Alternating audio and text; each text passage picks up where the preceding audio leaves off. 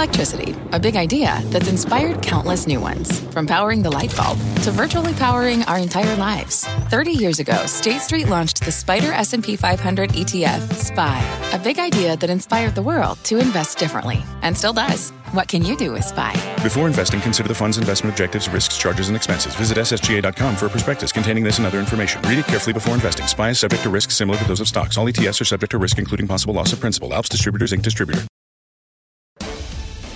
Live from the NASDAQ market site in the heart of New York City's Times Square, this is Fast Money. Here's what's on tap tonight. A strong week, a strong start to the week.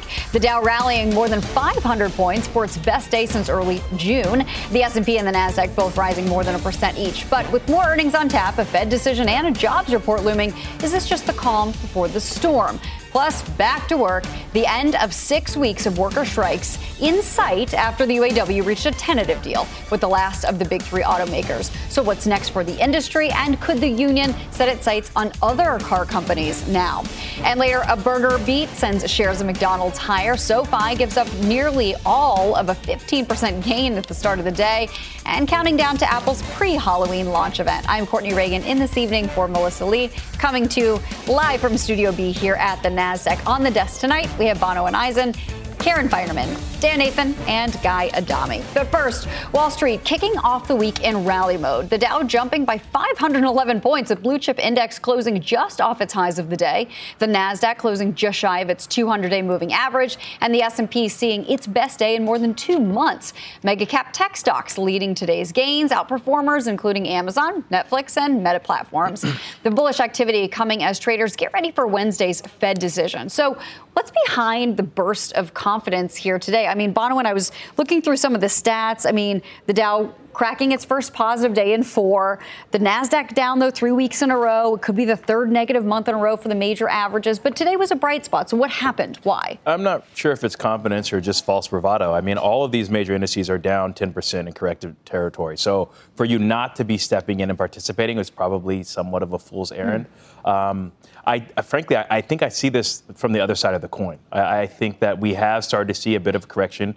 You've started. Mike Wilson had a great note out today, essentially talking about some the breadth waning, seeing some of the up revisions waning. I think you are starting to see some of the undertones of of uh, a more um, uh, conservative Fed start to like kind of play through. I thought I think you are starting to see some of the cracks for the consumer. With that said, we, we, it's not right for us to expect this to be a precipitous fall down and to the left. So you are going to see some pockets where you're going to find some stability. But it was just last week when we were saying, listen, these markets have been able to hold 4,200. Speaking about the S&P, that's a key technical indicator. That is now going to be probably offering some some resistance from the top. So I would be careful before I would be willing to jump back in with both feet. But down 10% in a market where we are still seeing robust economic data, I do think you probably want to take this opportunity to at least put some chips on the table, but start to average it. Hmm. Yeah, Karen. I mean, in that in that Mike Wilson note, he says a strength in the headline labor data masks the headwinds faced by the average company and household that the Fed can't address proactively.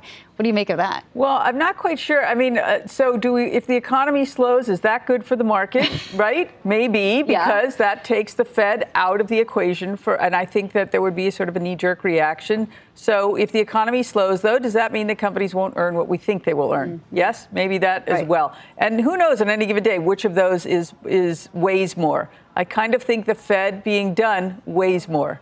But um, I don't know. I think the other thing we saw, I don't know if we'll get to it later or not, was this the refunding um, announcement, mm-hmm. which we'll was um, fine, which was fine. Last time it was not fine. It was huge, and that was scary. So fine is good. There was a couple of another leg up, sort of when when that came out. But I think um, I mean it just seems so overdone. This is a really nice rally, but it only takes us back to Thursday at 11 a.m. Yeah, that's true. Right. Good so. Um, you know, I try not to get too hopped up on it, but I, I also think things like, to me, that meta reaction to that earnings was, I, I didn't understand it at all. I didn't understand why. Um, you know, United Rentals, the reaction to that earnings release. Finally, at the end of the call, it started to trade up. But so I think it was just this over overdone negative sentiment starting to lift a little. Dan, is any part of that the fact that we're here in October and that this month is always a bit of a scary month nah, ending, listen, but seasonality play a part here? Listen, this is very similar to late 2021. Okay, when the rates were still really low, the Fed said to battle inflation, they're going to start raising interest rates, and, and we just had some of the highest valuation stuff, the stuff that didn't make money, the most speculative stuff in the market started selling off, and you know we were still making highs in the S&P 500 in the first week of January 2022. And so I, I guess what, what my point here is like what's gone on for the better part of the last three to six months is that most of the like the stock market has been trading very very poorly you know and we've had a handful of names that have been doing all the heavy lifting and the market uh, you know cap weighted indices and under the surface it's been really bad. The equal weight has not been great. You know the small caps have not been great. I'm looking at utilities real estate consumer staples healthcare financial services basic materials energy industrials. They're all down in the year okay? So if you're still clinging to this 8.5% rally that the S&P is up, well, it's in about 10 names. Okay. And if you think the 10 names are the stock market, then they're not telling you what's going on, at least the way I see the equity markets, what they are saying about what's going on in the economy right now. And so to me, I think that, you know, a lot of the data that we're seeing as it relates to jobs, and we're going to get that October jobs report on Friday, um, we have a 3.8% unemployment level that is very near 40 year lows. Okay. So that's masking some of the other stuff that's going on in the economy. So if I'm just thinking about what Karen just said, well, I'm not sure how Meta or some of these stocks are related or, you know, reacted towards their earnings and the guidance most stocks are not acting particularly well relative to their earnings and their guidance right now, no matter what it is. I just think that expectations over the last nine months have gotten way too high relative to where the economy is, relative to where rates are. So to me, I just think that a lot of what's gone on over the last few months makes a lot of sense. I think there's a good chance that S&P gives all of these um, gains back up on the year. I think it'd be very hard for the Nasdaq to. We need to have some of these big names in this Magnificent Seven or whatever the, they're calling them um, would really have to be some disasters out there. And, you know, I, I, don't think those are lurking right now. I think it will take some degradation to the economy to have some of those big names to really have disasters. But make no mistake about it, there are some that are falling by the wayside, and Tesla's one of them. I know we're going to talk about that later. Yeah, uh, Guy, I mean, just thinking about levels here, Oppenheimer's John Stoltzfus obviously cutting his 20, 23 year end forecast, 4,400 from 4,900. So he was very high before, mm-hmm. now, now sitting right in about the middle of the street. Does that feel right to you from what we know now, looking forward? Feels a little high, but okay, I'll give 4,400. I think 4,900 was a pipe dream. Thanks for being here, obviously. And I think Bonawyn's point about 4,200, which was support, now becomes resistance if, in fact, we get there. We're 30 handles or so away.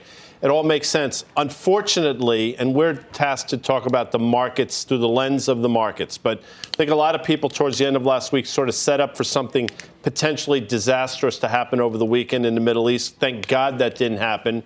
But I think to a certain extent, there's some short covering on the back of that. Month end is tomorrow. So a lot of things sort of set up for this move higher. But to your point, Karen's point, it just gets us back to where we were a couple days ago. I don't think necessarily anything's changed. I think yields continue to go higher. We've talked about the Bank of Japan. They continue to move the goalposts. They will make rates go higher in the United States. And higher rates here are not supportive of the equity market, I don't think. Hmm. You make a good point about what's going on with the war in Israel, of course, and there's been focus on what's going on in the energy market. Uh, WTI off 9% this month, Bonawyn. I mean, what should we read into that, and how do we see that as a signal or not of what's going on in the broader economy as we're all trying to wait and see if the Fed will do what we think it will do this week? I, I think the common underlying theme is essentially our um, sensitivity to volatility. And I think what you've seen uh, from, I'll, I'll take WTI and then I'll tackle sure. XLE. WTI, I think what you're seeing is just geopolitical risk and supply demand imbalances bearing out. I think what you're seeing with XLE was at one point a shift in leadership out of some of the more frothy names. And so I think you had some outperformance there for a time. Um, but you saw the same thing with real estate, for example, and then you started to see that rollover as mortgage rates have continued to climb higher. And again, we still talked about the supply demand imbalance in housing. So I think it's really those two things, all of which sets up, being that we have a more restrictive monetary policy, means that we're more sensitive now to vo- underlying volatility shocks, whether that be the VIX or commodity prices or interest rates. I think that's that's the common commonality or common theme that I see bearing itself out acro- across uh, various sectors and asset classes. I can't believe we've actually gone this long and we haven't brought up the yield on the 10 year, Karen. I mm. mean, how do we even handicap it from here? From where we go and what it means? When do we care? When do we don't? When are we shocked? When aren't we? Well, I guess you know we'll get some more news on Wednesday. Yeah. What they're gonna, what's the cadence, what they're gonna sell, and to the extent that they sell further out, right? So the tens could be under more pressure. so I think this is, I don't know, maybe a little bit of positioning on the expectation of more uh, 10s and 20s and 30s to be sold. I think.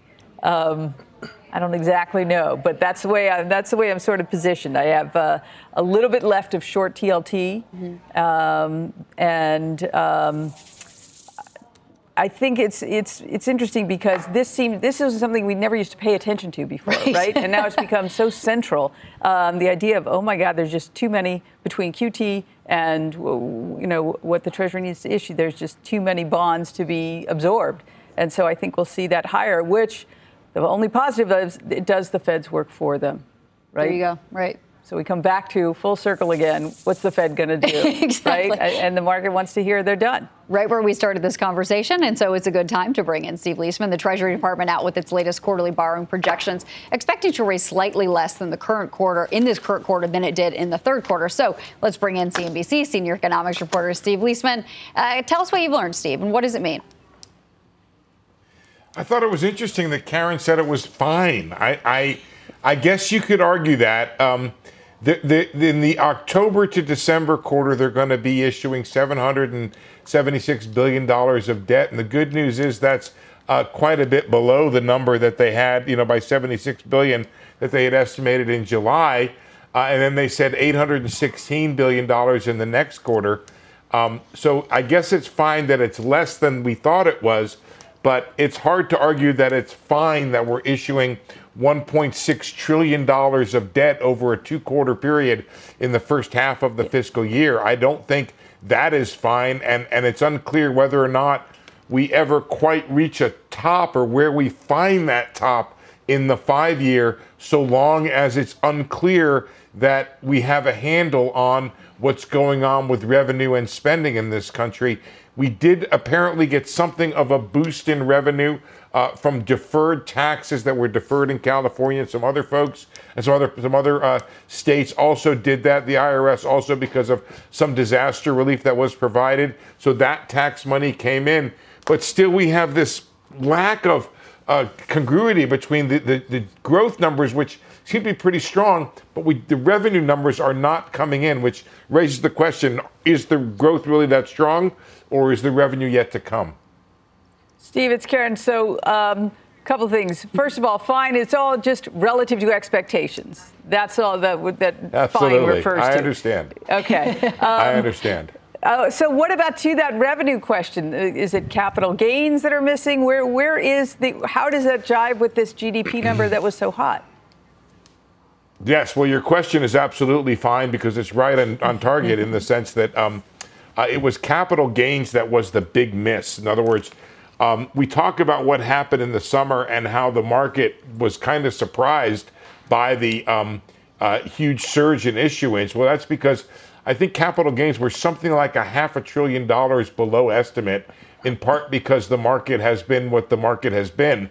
And that means capital gains taxes are not what, what they were expected.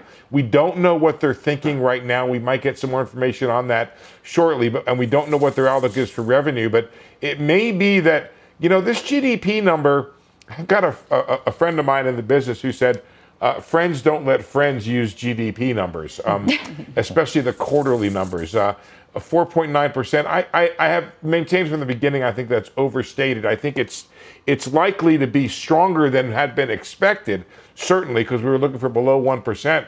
But look, if the economy is growing at least above potential, we should have better revenue numbers, and hopefully those will start to come in. Um, and and hopefully between Janet Yellen and President Biden, they'll start to realize that the market is sending them a very plain message that you need to somehow give us some guidance that infinity is not the right number when it comes to debt issuance. Steve, speaking of Janet Yellen, I know you saw the Stan Druckenmiller comments about Treasury and how, you know, the worst mistakes they've made since Alexander Hamilton.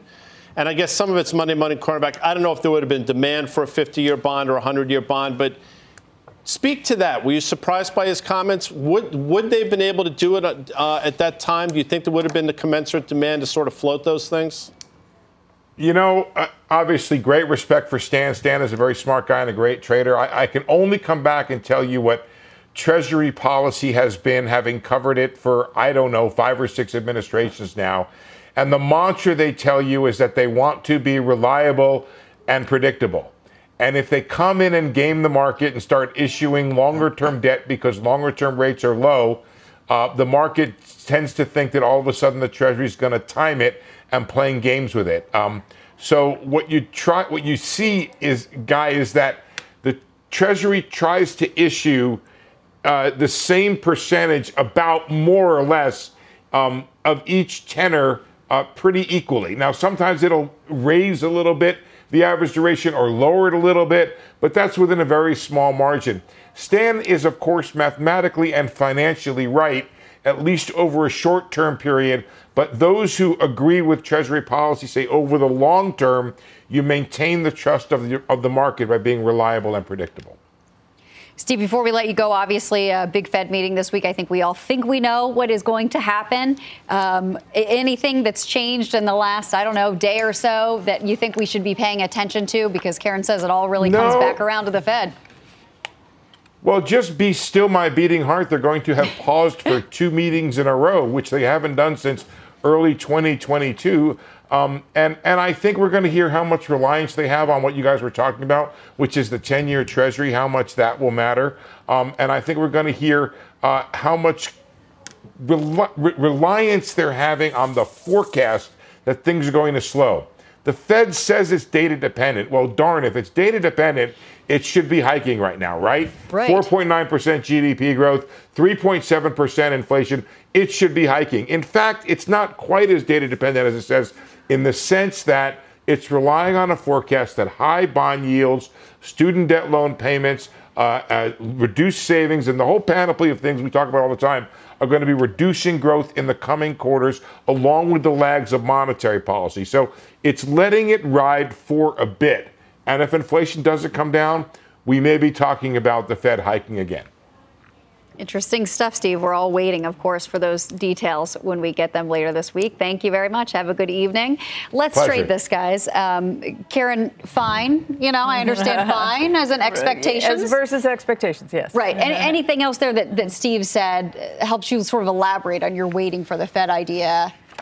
Um, everything else that you want to understand about you know, I, I, guess the moves that they could make. I, I, think, I think it is so interesting about yes, they're data dependent. Well, are they? Look at well, this data. Depends. Look at the retail so much sales you could choose for data, right? Yeah, you right? can choose all kinds of Pick things. your own adventure. You could data? choose, yeah, um, you know, uh, mortgage prices, I guess, yeah. or more, you know, mortgage rates. You can choose all kinds of things. I think it's prudent actually for them to wait. It's not like we think, okay, when Powell says he's hawkish, we shouldn't believe him. We believe him, right? Sure. He has shown us he can absolutely be hawkish, but I think I think it is the right thing for them to do to just pause.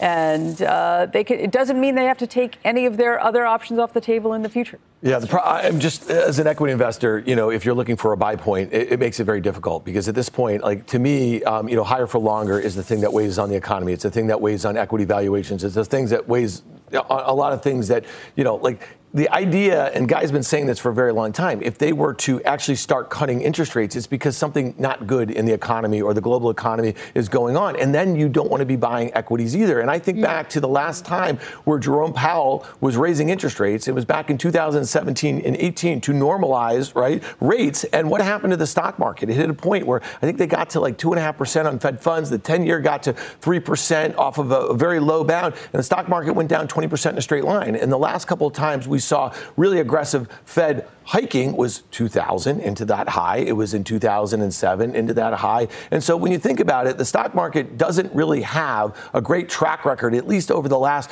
25 years or so. When the Fed is done hiking rates, it's actually not a great time to buy equities. I mean, that, that's just been the case. And, you know, you could say in 2019 they kept on hiking into that, and you could say that the, the, the stock What about market, 94? What about 94? Uh, you know, I was in college, babes. You know, I mean, like, I, I mean, I'm just, I'm talking about it. There's data that exists. Yeah, but before right. you were, yeah. yeah. Understood. But in '94, we literally, when when when Fed Chair uh, Greenspan talked about irrational exuberance, right. okay, that was in 1995, and right. I remember I started paying attention. I was trying to get a job on well, Wall look Street. what happened in the market. Yeah, but that was follow. it was one of the most abnormally like you know the, yes the S&P rallied 30% a year for the next 5 years until it crashed. And then we had a 3-year bear market and we had one of the deepest recessions in a very long time. And I don't want that. I don't think anybody wants that. I don't think the Fed Chair Powell wants that, right? And so that's one of the reasons why higher for longer could really crimp growth, okay? And it could also make investing in equities not a great time right now. We are basically, what, 4,800 was the all-time high. We're 4,160 or something like that right now. S&P, uh, you know, right now, as far as valuations, there are periods that, that, that don't, don't, make it that interesting with interest rate trade here to start investing and, uh, you know, or putting new capital. Well, let me just say one last thing. If the market's not a monolith, right? Yeah. There's a lot of things that have really, that have not, you know, you talk about the Magnificent Seven all the time. Um, where, who have been doing all of the heavy lifting. There's a lot of things that are really not expensive.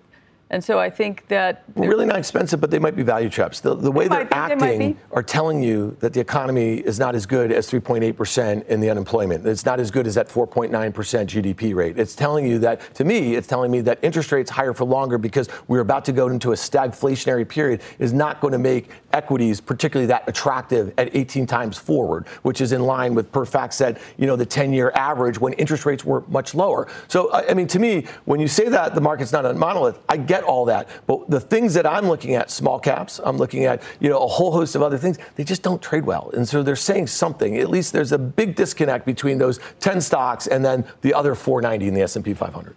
We'll stick with Fast Money and we'll help you understand what they're saying. Coming up, we're watching some after hours action. Shares of Pinterest, Wolfspeed, and Lattice Semiconductor on the move as results cross the wires. We'll bring you details from those quarters next. Plus, a SoFi stumble. Shares initially popping after its latest earnings report, but ending the day barely in the green. So, what made those gains fizzle? We'll dig into the action when Fast Money returns. The spirit of performance defines Acura, and now it's electric. Introducing the all-electric ZDX, Acura's most powerful SUV yet. While what powers their cars may change, the energy that makes Acura never will. Crafted using the same formula that brought them electrified supercars and multiple IMSA championships, the ZDX has track tested performance that packs an energy all its own. With a premium Bang & Olufsen sound system and up to 313 mile range on a single charge, and a Type S variant with an estimated 500 horsepower, the ZDX is everything they said electric could never be. It was built with the driver in mind, just like Acura's been doing since the beginning. We could talk all day, but the only way to experience this electric performance is to drive it yourself. Unlock the energy and order yours at Acura.com. Wouldn't it be great to have all your investment and retirement accounts in one place? Yahoo Finance, our sponsor today, makes it easy. I use it to put my investment account and 401k accounts into one hub and get expert tips that help me confidently manage my money. For more than 25 years, Yahoo Finance has been the brand behind every great investor. Whether you're a seasoned investor or are looking for that extra guidance, Yahoo Finance gives you all the tools and data you need in one place. They're the number one finance destination, producing a holistic look at the financial news cycle, including breaking news, original editorial perspectives, analyst ratings, independent research, customizable charts, and so much more. Securely link your your brokerage accounts for a unified view of your wealth, including 401k and other investments. A comprehensive perspective is what sets apart great investors, and it's how Yahoo Finance ensures you have the insight to look at your wealth in its entirety. For comprehensive financial news and analysis, visit the brand behind every great investor, yahoofinance.com, the number one financial destination, yahoofinance.com. That's yahoofinance.com. Welcome back to Fast Money. Earnings alert on Pinterest. Shares surging after the company reported a beat on top and bottom lines. Guidance for the current quarter also coming in slightly above expectations. That conference call just getting underway in the last hour. Julia Boorstin has the latest for us. Hi, Julia. Courtney, that's right. Pinterest beating on the top and bottom line. And the key fact here revenue accelerated to a faster than expected 11% growth rate. Monthly active users added 9 million more than anticipated, and the company guided to fourth quarter revenue growth in a range with a midpoint ahead of the street consensus. Now, as for those concerns raised by Snap and Meta about the fourth quarter, saying that fourth quarter ad spending could be impacted by the war in the Middle East, Ready just saying that when the conflict broke out, some brand advertisers did pause spend with a short term impact, but they've seen most of them return. And he said if the situation did get worse, they would be impacted and brand advertising would be most at risk. But Ready stressed that he did think they are well positioned. He also said that the company's new focus on shopping uh, was key and that the impact of AI was important. He noted the potential for generative AI to make better ads. He also said that while the Amazon partnership is going better and growing faster than expected, that the full impact of that Amazon deal won't be felt until 2024. I will have an exclusive interview with Pinterest CEO Bill Ready. That's tomorrow in the 11 a.m. Eastern hour of Squawk on the Street. Courtney? Thank you very much, Julia. We'll be watching for that interview tomorrow. Guy, that's a pretty big jump in shares of Pinterest, almost should. 13%. It absolutely should. Revenue up 11% year over year, global monthly average users up 8% year over year, and ARPU. Average, if Tim was here, he would chime in. up 3% year over year. All very good. And, you know, valuation wise, it's still compelling. There's, a, you know, they have people in the stock now, they're activists in the stock. We've talked about this now for the better part of a year and a half when it was a teenager. I think the stock still has room to the upside. Yeah, you know what's interesting though? Also, great balance sheet, going to go to GAAP profitability next year, 77% gross margin. And when you start talking about generative AI making, you know, basically helping their ad business, that to me means greater monetization, right, of those users. So higher ARPU. Um, so yeah, the stock sold off pretty significantly over the last couple weeks. I think it was down maybe, you know, 15, 20% or something like that from the recent highs. So up 13% here is getting some of that back. They had a really good analyst day I think, uh, a few weeks ago here. So, like, this is a decent little story in the digital ad space. I've always sort of thought that there could be a lot of room to run to really monetize some of those ads. And so I'll be really interested to see what generative AI does for that. Another earnings alert on two chip names moving in very opposite directions. Christina Partsinevelos joins us for details on Wolfspeed and Lattice Semiconductor. Christina, what's going on here? Well, let's start with shares of silicon carbide producer Wolfspeed. They were popping about 10%, even though the company missed Q1 revenue estimates. The upbeat focus was on the smaller than expected loss for the first quarter, as well as the smaller than expected loss per share guidance for the second quarter. And I should say shares are now up 11%. Wolfspeed also warned they are incurring, quote, significant startup costs, many of which uh, you're seeing a facility in Siler City, North Carolina. They're not generating revenue just yet, so it's hitting operating margins. Investors, though, were bracing for the worst, given competitors on semi results earlier this morning. On semi's Q4 guidance came in light on concerns of an EV slowdown, possibly due to Tesla order cuts and there's also weakness in Europe. Separately, Lattice Semiconductor is down. Let's see that. That's down about 15, over 15% right now, despite the earnings beat. The company makes programmable chips and posted a Q4 guidance that came in much lower than the street anticipated. A similar thing we saw with Texas Instruments as well. Last week, though, Intel's programmable chip business also showed a slowdown. Both companies could set a more negative tone for AMD's Xilinx business, which also competes with these programmable chips. AMD's earnings are out tomorrow after the bell. Guys. fascinating stuff, Christine. You really have to understand the nuances with all of I these. I know there's so names, many names and titles, and it gets very confusing. But the underlying theme is that some of the guidance going for Q4 is a little bit lower, and that's concerning for the entire sector.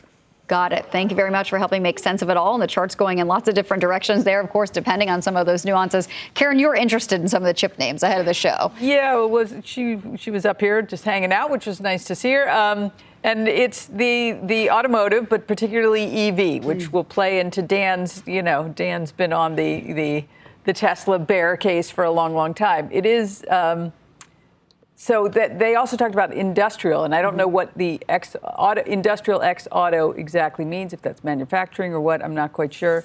Um, but um, I mean, that those guidance numbers for on were really, really disappointing. Yeah, obviously the stock feels the same way. Um, yeah. What do you think about some of these some of these chip names that aren't the, aren't the Nvidias of the world? Do you think there's uh, uh, any any play here? Uh, yeah, being NVIDIA, but even that suffered as of late. Um, I, I, tend to echo a lot of Karen's sentiments, particularly with uh, with On. Um, you know, and I think that is a direct read through into the EV space. She mentioned mm, it last mm-hmm. week with, when she had her trade out of GM, and I think you're starting to see it kind of play out in other parts. So when you start to see it like vertically across the uh, manufacturing spectrum, I think it's kind of telling you something. And to me, it's a, it's slightly concerning. Huh? Got it. Okay. Well, there's a lot more fast still to come. Here's what's coming up next. A big sigh for SoFi. Shares initially soaring after a massive revenue beat, but losing momentum in a big way. What was behind the reversal? And does it signal more danger ahead? The traders are leaning into the student lender next. Plus, all things auto. The latest on the UAW's deal with GM and the electric slide in Tesla. Buckle up. We're driving straight into those trades ahead. You're watching Fast Money, live from the NASDAQ market site in Times Square. We're back right after this. What's on the horizon for financial markets? At PGIM, it's a question that over 1,400 investment professionals relentlessly research in pursuit of your long term goals. Specialized across asset classes, but united in collaboration, our teams provide global and local expertise. Our investments shape tomorrow, today. Pursue your tomorrow with PGIM, a leading global asset manager. Welcome back to Fast Money. Roller coaster ride for SoFi today. Shares of SoFi rallying nearly 15% this morning, but then retreated to close the day just 1% higher. The fintech company raised its full year outlook for revenue and adjusted earnings, saying it expects to post a profit in the fourth quarter.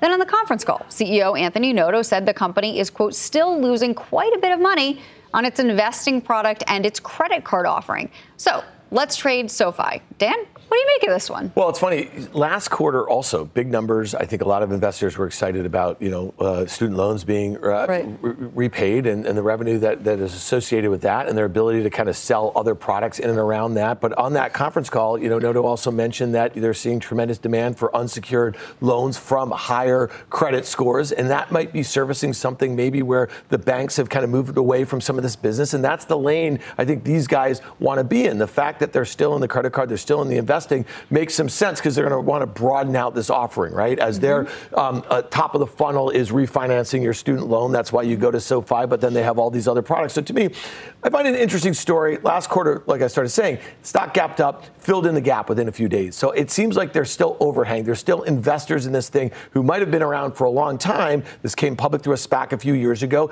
that looked for any opportunity on a big update to sell, right? And so the stock ended up having a nice rally, um, I think, into this print um, and it gave it all back. So to me, just keep focused on the things that they, they, they, I guess, are pointing to that sound interesting. But fintech in general in the public market is not doing particularly well right No, now. it's not. Bonawyn, what do you make of what's going yeah, on here? I can, I certainly echo that last point. Yeah. just fintech, just exactly. where the where the valuations are coming from. And this stock is also up about 50, 50 55% or something or something like that mm. year to date. So I think that there and then, you know, Karen and I were discussing earlier, just shy of 40% short interest. So there is there is that overhang there. Yeah. So I am surprised to see essentially a 14, 13 or 14% reversal, particularly when they're saying that I believe 67% of growth came from their non-lending business. So they hmm. are diversifying away from what they are historically known for, but they are also spending a lot of marketing dollars trying to, you know, shore up brand awareness. So I think it's more of a long-term play. Uh, I would like to see if it kind of like holds a level, but I, I think it's in a trading range here. Long term, I am quite bullish. I just think right now in this environment, it's just a, a challenging sector or subsector to be in altogether. Yeah, makes a lot of sense. Well, coming up, we're kicking the tires on the auto trade, the latest developments on the UAW strike, and if the tentative deal with GM can put the industry strike in the rear view. And a rough day for Tesla shares. That stock heading downhill, and just like the song, one of our traders thinks the electric slide will keep going and mm. going and going and going. More on that when Fast Money returns. Welcome back to Fast Money. Shares of McDonald's topping the tape after an earnings beat this morning. Wall Street 11, a 14% raise in revenue, with price hikes offsetting a slowdown in traffic. The company gaining share among middle and high income customers, suggesting those diners are looking to trade down. Bonawyn, what's your take on the golden arches here? When I first heard that, I was like, oh, is that a warning sign for the economy? Should we be happy about this? Yeah, well, this is uh, the M in my calm trade, and I've calmly watched the stock do nothing. uh, but that was actually part of the thesis, essentially, that I was much more bearish and it's played out. And I wanted names that I thought were going to hold up well in an adverse situation. And, I, and for that reason, I still am bullish to name. So yes, there was a slowdown in foot traffic, slowdown in foot traffic with the lowest in consumer. But I'm expecting a trade down from that high and medium in consumer. And then if you really look at the digital ad, uh, sorry, the uh, the digital sales, I think they were up like they were some 9 billion up from 7 billion previous quarter. So you are really starting to see that push. If you remember, at Karen's Domino's Pizza, I think they saw a similar type of flight path when they made that push into alternative ways. That wasn't mine, but thank you. More efficient ways, essentially, to service customers. So I'm seeing a lot of similar similarities here. And again, I continue to think the consumer is going to be challenged, and these are the type of names that I want to be owning. And so you're, you're in McDonald's now, but you're not necessarily buying more. Uh, I think you. I mean, you can buy more, but I don't think it's a compelling reason. I just think mm it's one of those names where there's, it's it's going to be a bellwether in the storm. Okay. What do you think? Bellwether in the storm, quarter pounder for life. The sell-off we've seen over the last couple weeks or last couple months, we've seen before over the last few years. It has it has happened before. That said, margins, you know, the margin improvement they saw from McDonald's, that's significant, almost 48% operating margins. Good for them. And if you look at foot traffic, comps are up 8%. I mean, that's very good compared to what the street was looking for. Valuation is rich, but it's always been rich. I think you can own this stock, especially since it sold off basically from 300 to 255.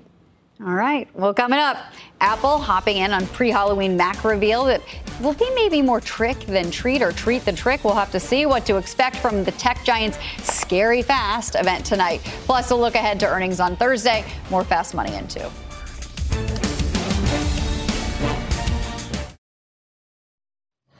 Welcome back to Fast Money. We're just about two hours away from Apple's quote scary fast event. Shares popping more than 1% today ahead of the expected Mac reveal. The company also reports earnings on Thursday. Let's bring in Tom Forte of DA Davidson. He's a senior research analyst at the firm. Tom, what are you expecting from this? Is it going to be a Mac reveal? Are we going to be excited about it? What do you think?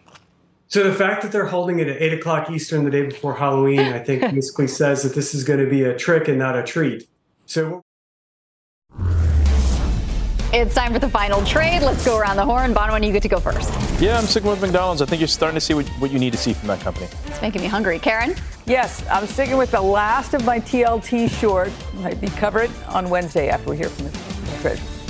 Dan. Yeah, pins, nothing not to like in this report and guidance. I wouldn't be buying it up 10%, but I'd look to be buying it on a pullback. I suspect it does over the next few days. Hmm. And Guy. Rangers in Winnipeg looking to sweep a five game road trip. First time in quite some time, Courtney, as you know. Uh, oh, yeah. Chevron, All overdone. Thank you very much for watching Fast Money. Mad Money with Jim Cramer starts right now. Thanks, Courtney, for being here. All opinions expressed by the Fast Money participants are solely their opinions and do not reflect the opinions of CNBC, NBC Universal, their parent company, or affiliates, and may have been previously disseminated by them on television, radio, internet, or another medium. You should not treat any opinion expressed on this podcast as a specific inducement to make a particular investment or follow a particular strategy, but only as an expression of an opinion. Such opinions are based upon information the Fast Money participants consider reliable, but neither CNBC nor its affiliates and or subsidiaries warrant its completeness or accuracy, and it should not be relied upon as such. To view the full Fast Money disclaimer, please visit cnbc.com forward slash fast money disclaimer.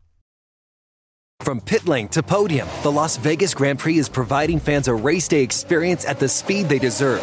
With the help of T Mobile for Business, our 5G advanced network solutions are powering race day operations with event wide connectivity. From streamlined gate entry to an immersive app, giving fans blazing fast access to the sport they love. This is accelerating innovation. This is the Las Vegas Grand Prix with T Mobile for Business. Take your business further at T-Mobile.com slash now.